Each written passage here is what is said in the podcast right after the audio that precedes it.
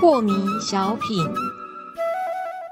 张讲师您好，有一位听众朋友，他想请教讲师，他说啊，我也知道说这个心中有别人很重要，可是他为什么总是感受不到别人的感受呢？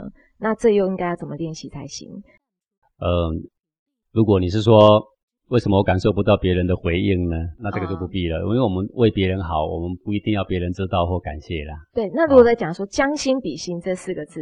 对，那我感受不到别人的感受，这个实际上就会造成我们在社会上有很多人应对进退会有问题。哦，会有。那纯粹就是因为他看不到下面的人的感受。嗯。哦，各位，你一定碰过这种人哦。呃，上了台滔滔不绝的喜欢讲，可是下面的人明明就昏昏欲睡了，明明就已经产生厌恶的眼神，可是他完全感受不到，他还觉得他们可能很欣赏他，还是又臭又长的言论滔滔不绝不断的讲，有没有？对。还有一些人，他的表现是说，在同台之间，他说的一些话令人呃厌恶了啦等等，但是他还是感觉不到，他还是自以为很好，还是不断滔滔讲，啊，久而久之就会被排挤在人群之外，这是我们所谓适应不良的，或者是说他呃跟人的应对会有困难，是因为感受不到别人的感受，对对对，这个终究的根结还是要回来感受自己的心呐，先感受自己的心，对你如果完全不能感受自己的心，你更遑论去感受别人。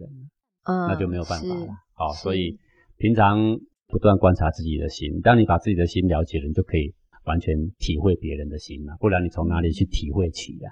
就变成是一种逻辑上的体会了。是，那是不是就是有这样可能？我们也常常看到很多演讲者，的确就是在台上他滔滔不绝的讲到下面昏睡一片。那那样的人，他虽然很能讲，可是他对自己的感受没那么清楚了。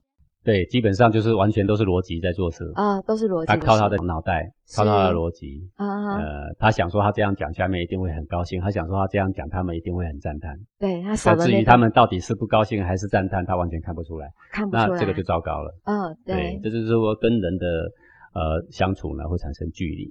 是，懂了，谢谢讲师。所以那个找回自身的这个感受很重要，要从自身的关照做起。